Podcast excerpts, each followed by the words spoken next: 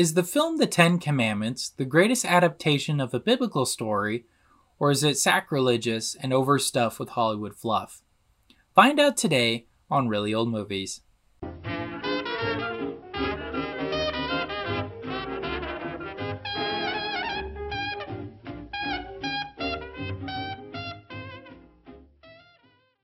Welcome to Reely Old Movies. I'm your host, Harrison Scullin, and today I'll be discussing the Cecil B. DeMille masterpiece, The Ten Commandments from 1956. So, some essential movie details. This is adapted from the story of Moses and the Israelites, as contained in the Holy Bible, and it is also a remake of Cecil B. DeMille's 1923 film of the same name. It is also DeMille's most successful film financially and critically, and this is his final film as a director before his death in 1959. So, the plot of the film is primarily based on the account as recorded in Exodus. Moses, who's played by Charlton Heston, he's raised by Egypt as one of their princes until he learns the truth that he was born to Hebrew slaves.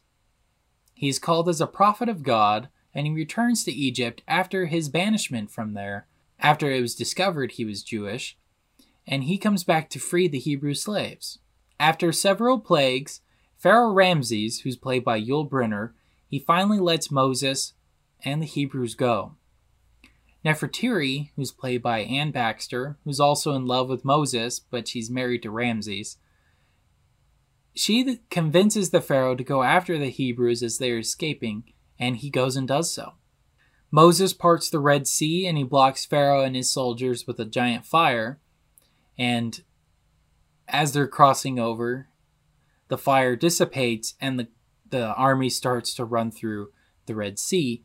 But while this is happening and the Jews finally escape, Moses closes the Red Sea and kills and destroys Pharaoh's army.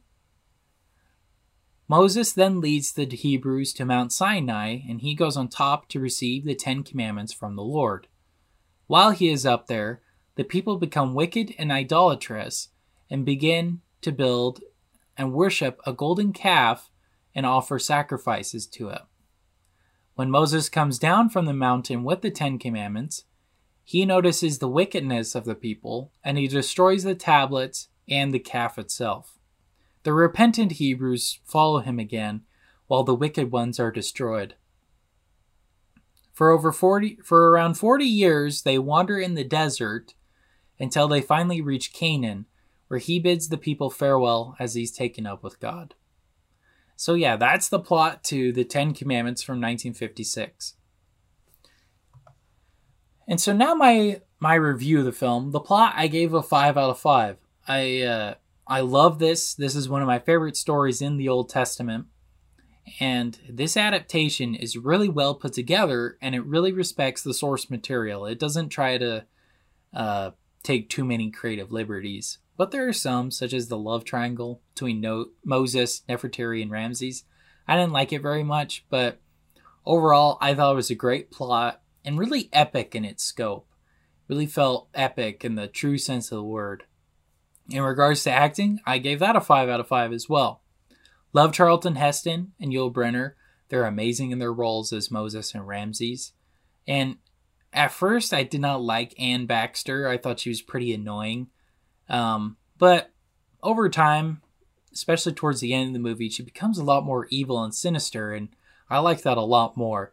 Almost like a femme, femme fatale, like you would see in a noir film. I really like that. And uh, you know, she pursue she persuades the pharaoh to kill Moses after he finally completely rejects her, and to not let the Hebrews go. So I really like that, really good. Um, but again, the love triangle was a little weird for me. Um, in regards to directing, I gave a three out of five. I like Cecil B. DeMille, and I really want him to be a really good director. And I really think people should talk about him more. But again, the love story, man. Why was he focusing on that so much? I really think it should have been more focused on the spectacles Moses freeing the slaves, you know, it should have been f- focused more on that and uh, not so much on the love story. Although for the movie, it is an integral part because it adds kind of more reasoning as to why Pharaoh was the way he was in the story, the original biblical story, but I don't know, man. I, I thought it was weird. and now, cinematography and special effects overall gave it a 5 out of 5. It was superb, especially the parting of the Red Sea. It's amazing how they did that with real water. Um, really cool stuff. But I think the coolest effect that's not talked about as much is there's the scene where when Moses drops his staff, it turns into a snake, right? Well, that was cool, but kind of looked cheesy. But when he picks it back up, he's holding it. It's he's holding a snake, and then it turns into the rod. It's almost seamless. Really impressive how convincing that effect was. I really liked that. And that's not the only reason why I give it a 5 out of 5, but that was really, really cool. I loved how big the sets were, especially the Egyptian ones. They were grand in scale, supposedly a lot bigger than the set designed in D.W. Griffith's uh, Intolerance for Babylon. Apparently, the sets were a lot bigger in this one. Really cool, really impressive stuff. In regards to music, I give a four and a half out of five. It was great and powerful, but I felt it was overused, and there were moments where a more somber, a more either romantic or sad song should have come on, and this came on instead. It was a little, a little off-putting. Some of the scenes had good dramatic music, but there were times where they used the powerful music where I really felt they should use dramatic, uh, such as when they're in uh, when he's in the temple initially, or when he's back at Ramses and dropping the rod. It, it's kind of more, you know, that kind of music. I don't know. It was okay but it was good music. Uh, don't get me wrong. It just it felt kind of off-putting in some scenes. All right, so overall, that brings my Letterboxd score to a four and a half out of five, and I absolutely love this movie. I highly recommend it. This for me is the best biblical adaptation of a Hollywood film.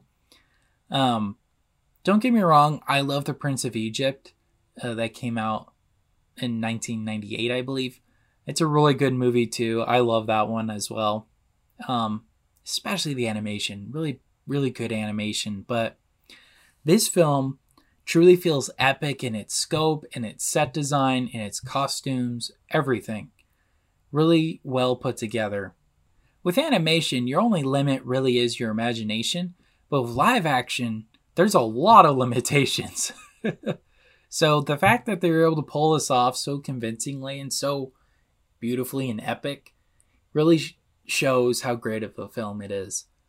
And I look forward to buying this on 4K. I know for a fact this would look amazing because of the beautiful Technicolor that they used. I think it will look incredible. I watched it on VHS because that's what I had of it. But yeah, regardless, it's a good story. You know, I, I saw past the the VHSness of it. and was really able to pick up the great story that it is. This is, I believe, the second or third time I've seen the movie. Um, maybe second. This is the first time I've seen it all the way through. Um, other times I've seen it like last year, I believe it was, or maybe in the year before. I got about three fourths of the way through it, but I never went back and finished it. So I'm glad I watched all of it. I've seen all of it now. I really like it. I highly recommend it. All right, well, those are my thoughts and feelings on the Ten Commandments from 1956. Thank you so much for listening to today's episode. Make sure to subscribe to our Instagram and Facebook at Reely Old Movies, where I discuss details about the week's particular film. New podcast episodes will be released Saturdays at 8 p.m. Pacific Standard Time on Apple Podcasts and now recently Amazon Music. All right, well, thank you so much for listening to today's episode. This has been Reely Old Movies. I'm your host, Harrison Scullin. Take care.